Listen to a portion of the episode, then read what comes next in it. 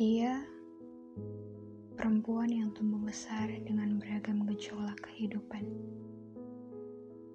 Selalu dituntut harus bisa sendiri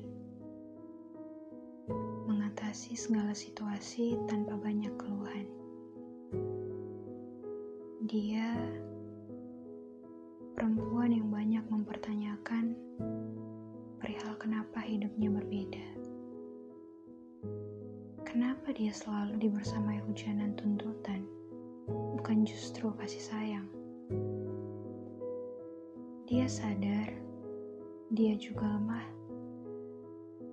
Dia butuh bahu bersandar. Dia pun butuh untuk dikuatkan lagi dalam langkah. Dia perempuan yang kerap dipaksa menuruti segala perintah. Apa pun yang dia suarakan, seperti tidak dipandang penting. Menyenangkan dan menenangkan orang lain, dia ahlinya. Tapi dia hanya mampu menangisi dan meratapi lukanya sendiri.